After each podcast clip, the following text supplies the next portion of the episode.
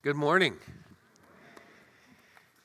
Well, this morning uh, we're in Ephesians as we continue looking at the church and answering the question, will you marry me? Uh, of course, we're not talking about husband and wife. We're talking about Jesus and us, Jesus and the church. And uh, two Sundays ago, we We looked at the way Jesus sees the church, and we realized we need to see the church, see one another through his eyes, see it the way he sees it. And then last Sunday, we looked at the way Jesus loves the church, loves you and me. It reminds us that we need to love the church, love one another as Jesus loves us. This morning, we're going to look at the way Jesus serves the church. And again, we need to look at the way we need to serve her too, serve one another. So this morning, I'd like to have us read chapter four. We're going to read verses one through sixteen. There's so much we could read out of any and every section of Paul's letter, his epistle to the Ephesians. But I want us to read verses one through sixteen. And again, um, and if you were here Sunday a week ago, you heard me say, uh, purse between your lips the word church as, uh, as we read anywhere in this letter. Starting with verse one. I, therefore, the prisoner of the Lord, entreat you to walk in a manner worthy of the calling with which you've been called, with all humility and gentleness, with patience, showing forbearance to one another in love, being diligent to preserve the unity of the Spirit in the bond of peace. There is one body and one Spirit, just as also you were called in one hope of your calling, one Lord, one faith, one baptism, one God, and Father of all, who is over all and through all and in all. To each one of us, though, grace was given according to the measure of Christ's gift. Therefore, it says, when he ascended on high, he led captive a host of captives, and he gave gifts to men. Now, this expression, he ascended, what does it mean except that he also descended into the lower, lower parts of the earth? He who descended is himself also he who ascended far above all the heavens, that he might fill all things. And he gave some as apostles, and some as prophets, and some as evangelists, and some as pastors and teachers, for the equipping of the saints, for the work of service, to the building up of the body of Christ, until we all attain to the unity of the faith and of the knowledge of the Son of God, to a mature man, to the measure of the stature which belongs to the fullness of Christ. As a result, we are no longer to be children, tossed here and there by waves and carried about by every wind of doctrine, by the trickery of men, by craftiness and deceitful scheming. But, speaking the truth in love, we are to grow up in all aspects into him who is the head, even Christ, from whom the whole body, being filled and held together by that which every joint supplies, according to the proper working of each individual part, causes the growth of the body for the building up of itself in love.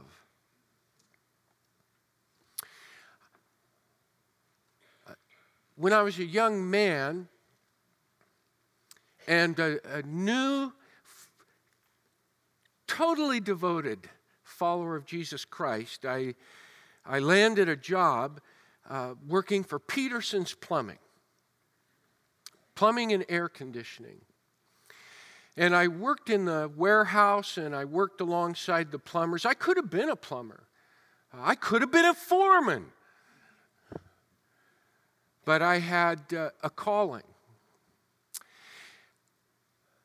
But while I was at Peterson's Plumbing, uh, one of the things that we did in the warehouse and that was a part of my job was periodically every year to uh, to take inventory.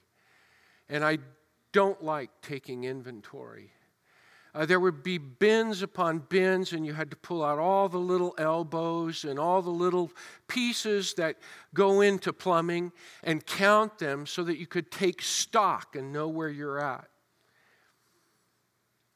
I don't like taking inventory, but in accounting in life, just as in plumbing, is valuable. An accounting so that we can see where we're at, where we need to go. That's true in our personal lives. It's true if you're married. Timothy Keller says marriage does not so much bring you into confrontation with your spouse as confront you with yourself. And boy, I found that out. Maybe you have too. And that idea of confronting yourself jives with an article I read this week.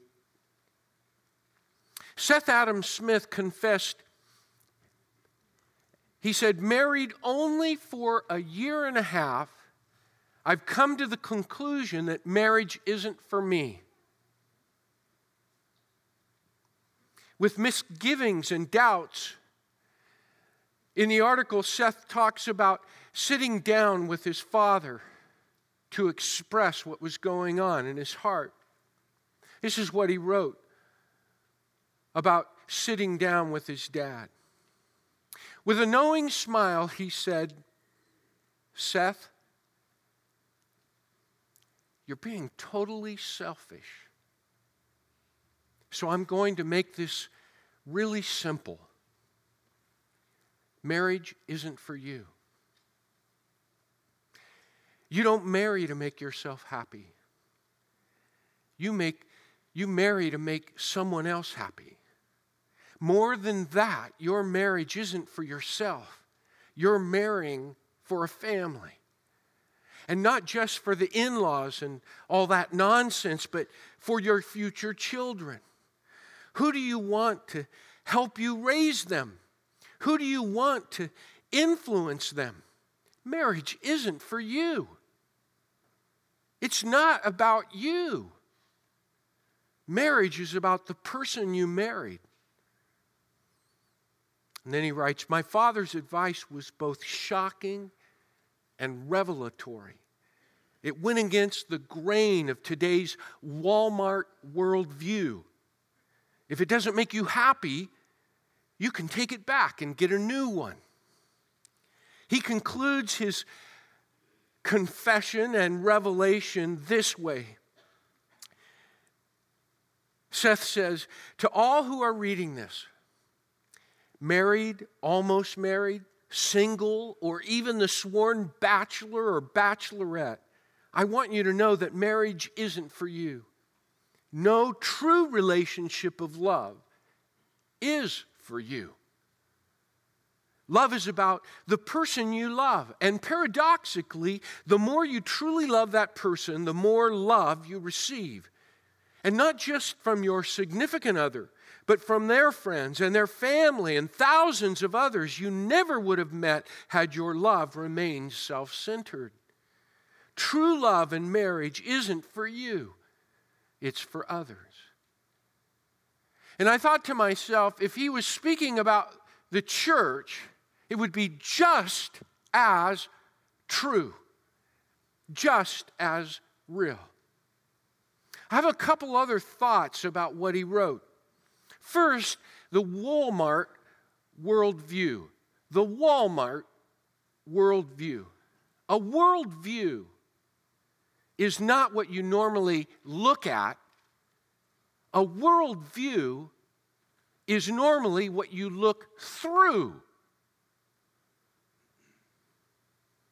Let me just give you perhaps an example. And this is my second thought about his article that I want to continue uh, drawing out for us. My grandson, Jacob, I heard him say the other day, church is boring. This grandfather didn't want to hear him say that.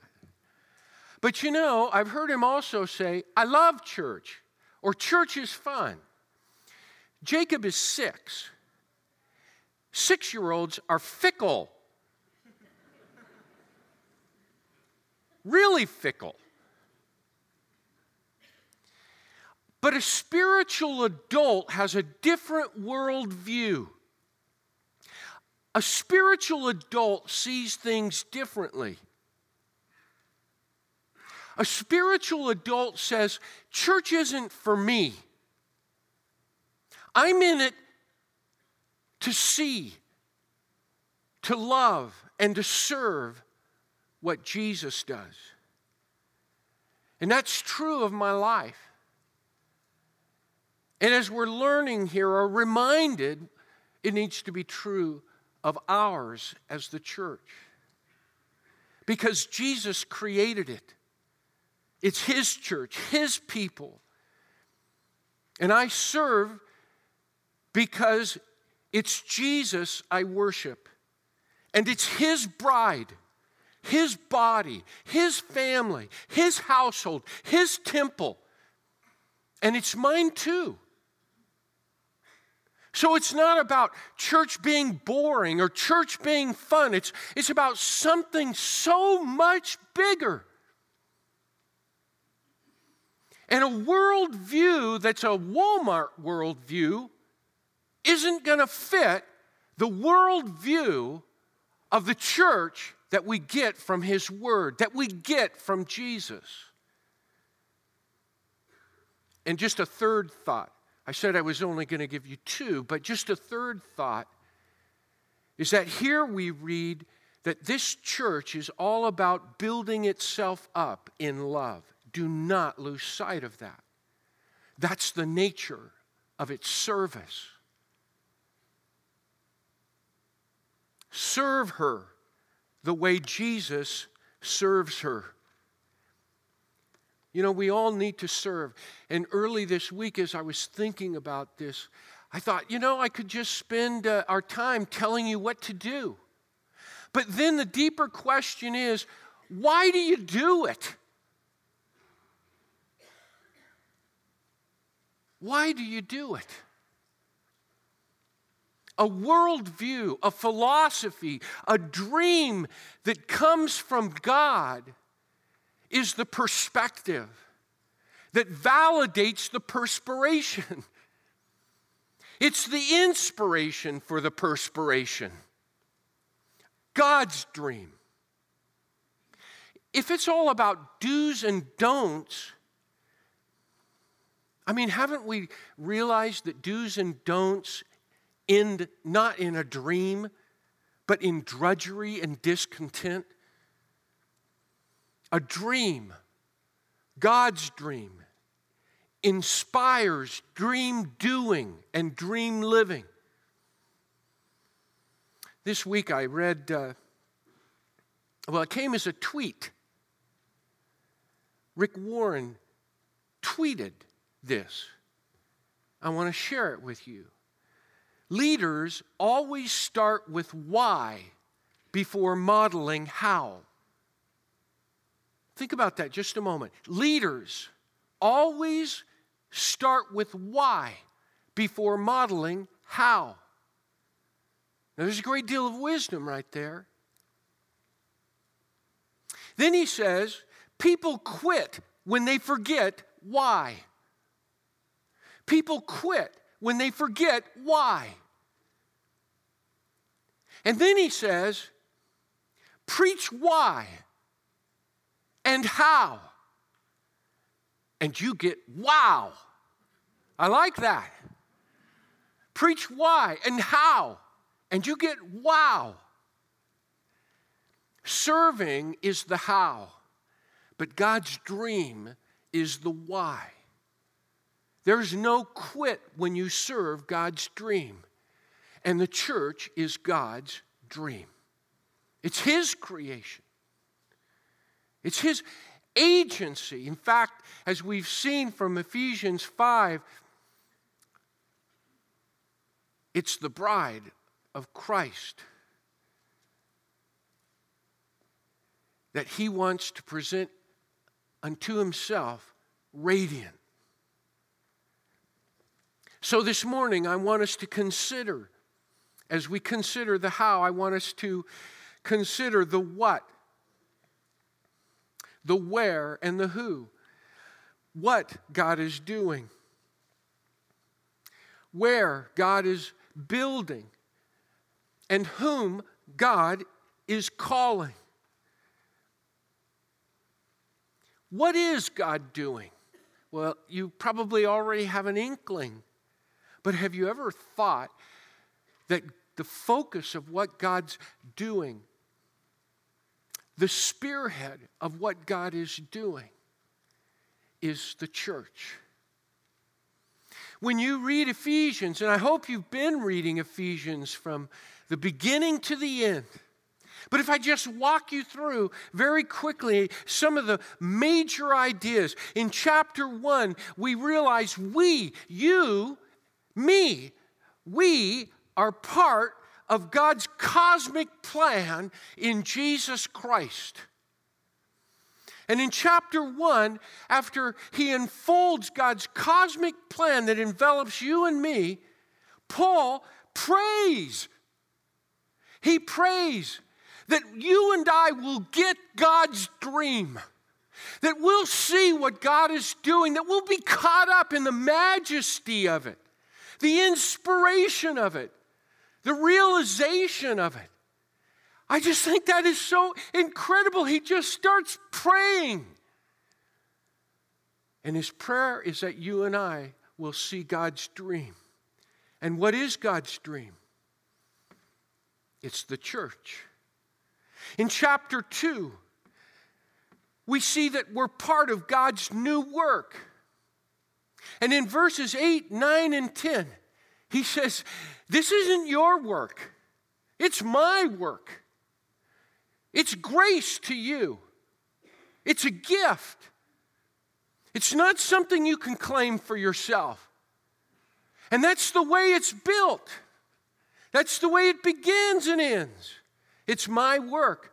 But he says, you were created in Christ for good works. Good things, beautiful things.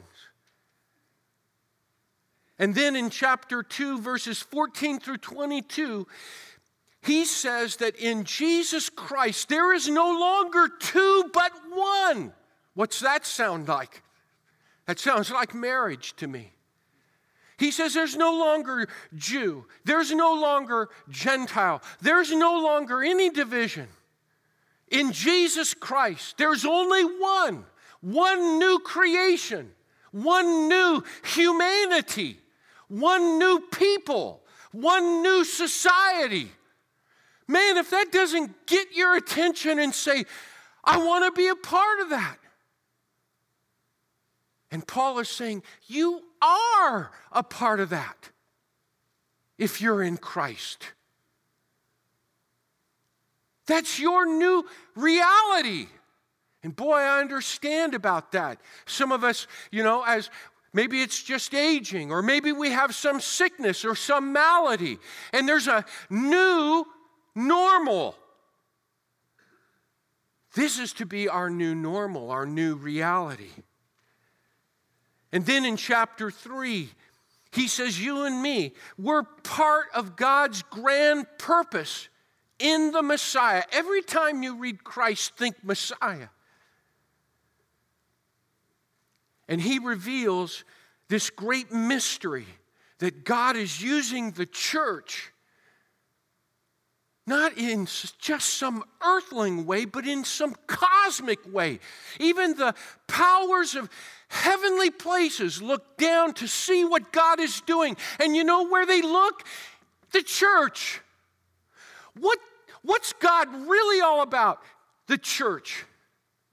You want to see what God is really trying to do? Look at the church. And that makes sense in Jesus Christ, in this new humanity, and in this new society. And then in chapter four, he says, after he finishes chapter three in another prayer, part of the doxology that even climaxes, as Brian reminded us and read again this morning, is that we are part of a new community, a Christ-like community. That's a dream. It's God's dream. It's a dream that Paul tells us he had before the creation of the world, in the secret counsel of his own purposes and will, a vision. And even then, it was all to take place in Jesus Christ. And that's what he tells us in chapter one. That seems like a preposterous dream to earthling ears, but it's God's dream. And you and I are a part of it. And that's the why. If you forget the why,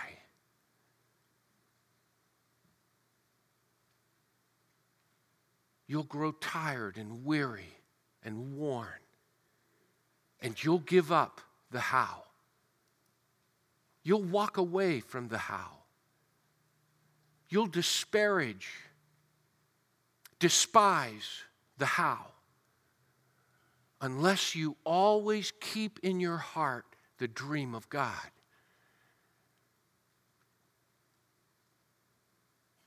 It's human character, this church. It's not an ideal church. It's the church we know. And its human character is not accidental or unfortunate. It's the incarnation of the risen Christ. People who think and talk like Paul, who talk about resurrection life and power in daily living and serving together, creating a new community, a new humanity. Not just nice people, new people, as C S Lewis said. It's the earthly display of his presence and his power. The earthly display of his presence and his power. That's why Paul can say, to God be glory in the church and in Jesus Christ. Chapter three, verse twenty and twenty-one. Amazing words, amazing thoughts. It's a people. It's not an ideal church or a heavenly church. It's the church that you and I know. The incarnation of Jesus Christ. That's why, as we saw in chapter five, the church is the body and he is the head.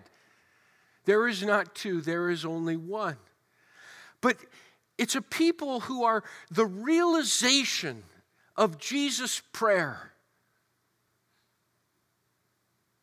on earth as it is in heaven. It's a realization of Jesus' parables, the imagination of God for a people exhausted and worn who need a dream.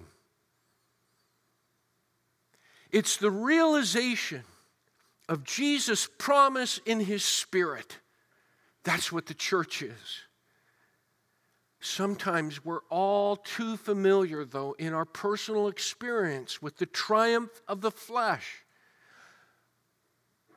All that's petty, all that's puny. When we no longer know why, we no longer model the how. We no longer show the world, wow. I want us to get in on God's wow. I want us to get in on his dream, the true beauty and potential of his church. Vision, dreams, if you will, are the ability to see potential in what others overlook. I don't know if this uh, this week any of you caught, I think it was Thursday, wasn't it? Or maybe, no, it was Friday. In San Francisco, little five-year-old boy, Miles Scott, uh, Make-A-Wish Foundation, and he got to be, I want to say Batman, but he was Bat Kid for a day. They turned San Francisco into Gotham City, and uh, you could watch it live. I don't know if it was on television, but I kept clicking over on the computer to see what was going on with uh, with little Miles. Someone said this about that day: wild that an idea that was supposed to make one kid happy for a day has made a whole city happy. That's true of the church too. That's true of your life and mine in Christ through the gospel of Jesus Christ. Serve what God is doing, and serve where God is building. Where is God building? He's building right here. He's building with you. Not programs. He's building with hearts and minds, not brick and mortar. He's building here as if there was no church anywhere else in the world. He's building here as if this were his only people on earth. That you and I alone were the true representation of, of the gospel and the reality of Jesus Christ and the outpouring of his Holy Spirit. That we should become the household of God, his family, his new temple, his true temple on earth. That's a high calling. This is where God is building. That calls us to a sense of identity and accountability. It's not just what the church does together, it's who it is together. And that's something I hope somehow to plant, and I'm so prayerful that the Spirit will get this across, maybe in a way that I can. That it's not just you alone, it is us. It is the collective church that makes an impact in this world. When people look over and see a people that live in such a way that it is in stark contrast with the way this society in which we live operates, this community of the world lives, suffer, wounded, sick, and sad, without hope, and a purpose, and a legacy, and an inheritance. Those are things that are true of us. And to be embodied among a people who actually live by grace, who love covenantally, not conditionally, but unconditionally, who forgive, who express joy, who have a dream that's bigger than this world, and the dreams of this world pale in comparison. That's the people of God. That's what should be aglow within his people, within his community, within his household, within his body of believers. God's building right here in our midst, with you and me as the building blocks, as the living stones of his holy temple.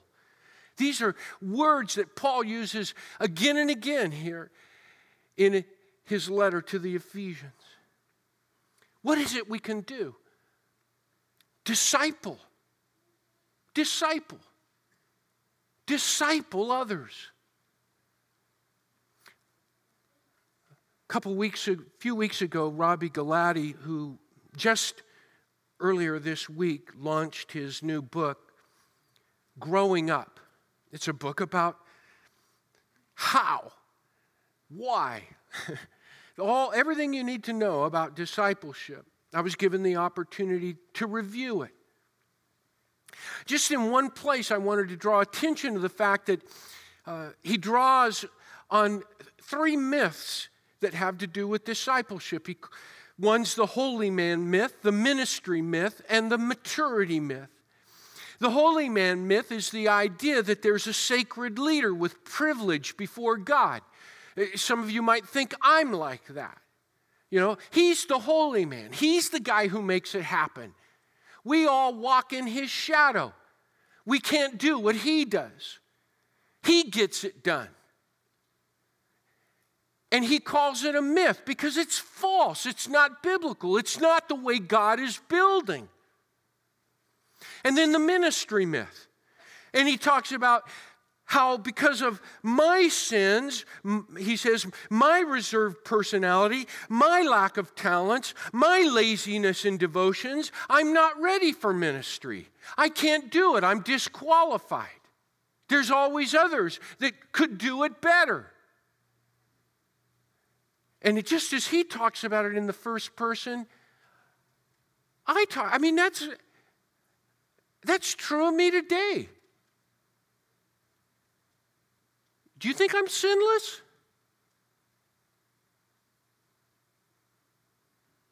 That sometimes I don't feel like my sins disqualify me? You don't think that sometimes I'm lazy in devotions or weak in prayer? And that I don't think somehow that that disqualifies me? If you see me with my head down in prayer before I come up here, my prayer is, God, please use me despite myself. Honor your word. Glorify your truth. May your spirit take it.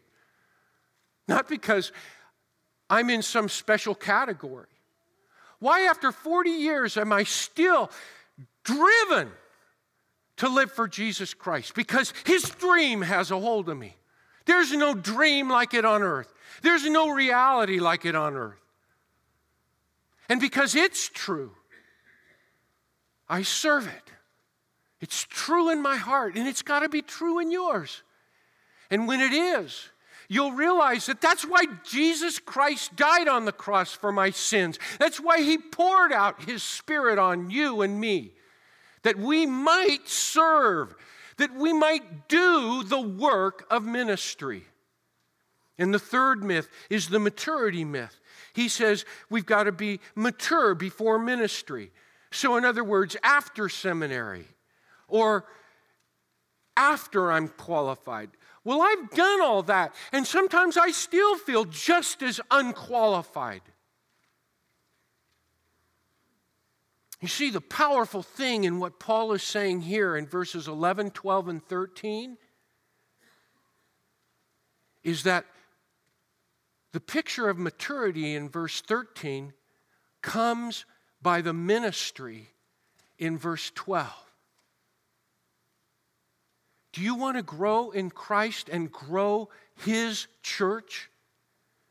Do you want to grow in the sense of adding to his building project? Start caring for people. Start discipling people. Who can you disciple? How about your children? Have you ever, at some point here, for example, at Grace, bumped into somebody and said, hey, why don't we get together and talk about the Lord? Let's get together for coffee and let's spend some time in his word and talk about how we can really live out this Christian life. Do this for real. Why not get together with me and we'll talk about, instead of what, what annoys us with this world, we'll talk about how you and I, through the power of his spirit, can start living for him in a way that makes a difference in this world. And let's do it together. Let's get involved in a small group. Let's get involved. That's the ministry. In verse eleven, the mentors edify, build up, get intentional. Everything is discipleship in Jesus Christ. I mean, how can you go wrong? It's about a new humanity. It's not about some specific little thing. So the mentors, if you will, you could be a mentor, you see. Help others to do the ministry. Model that. And the maturity of verse thirteen is expressed as a result of doing it. But what so often happens is that we go from verse eleven to verse thirteen to verse twelve. We want maturity before we do ministry. And maturity comes through ministry.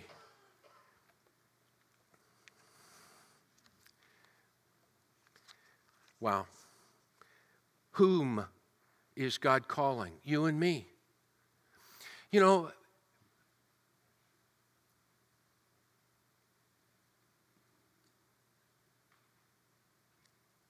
I'm no different than you.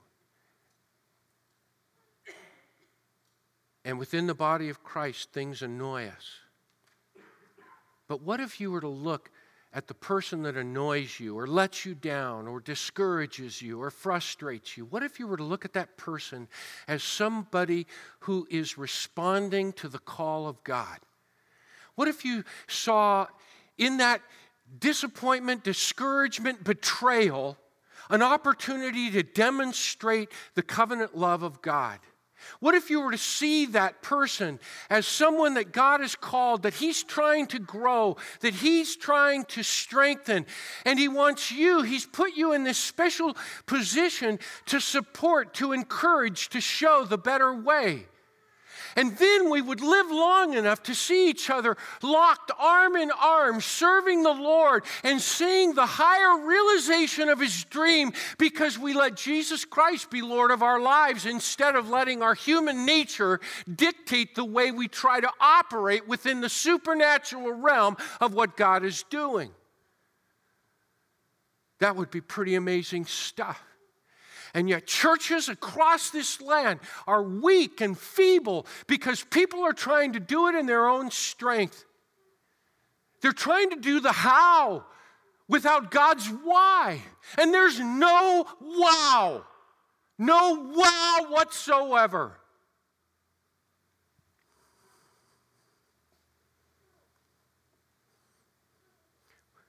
What if we saw the church not full of failures, but responders to the call? What if we showed forgiveness, faithfulness, tenderness, guidance? And what if we received it? What if we showed love, joy, peace, patience, kindness, goodness, faithfulness, gentleness, self-control, the work of the Spirit, the hallmark of the church?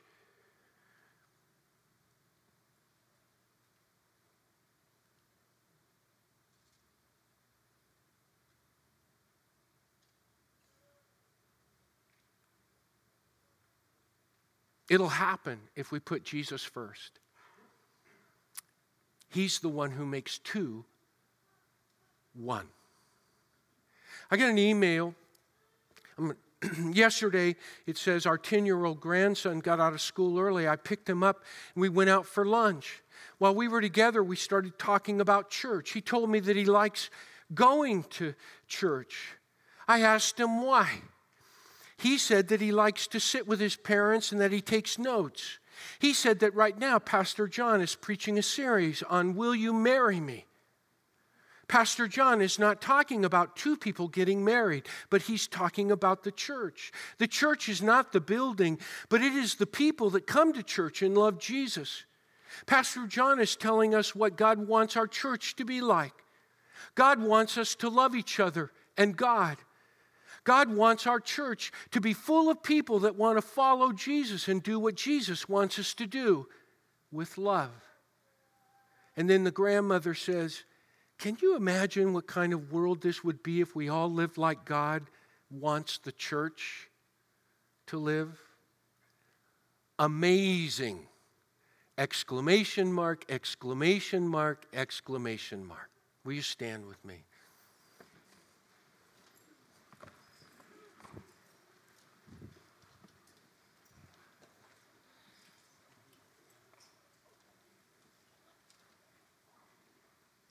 I love our church. I love you. I love what God is doing in our midst.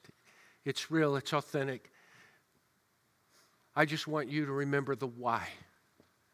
Let's pray. Gracious Heavenly Father, Let us dream your dream.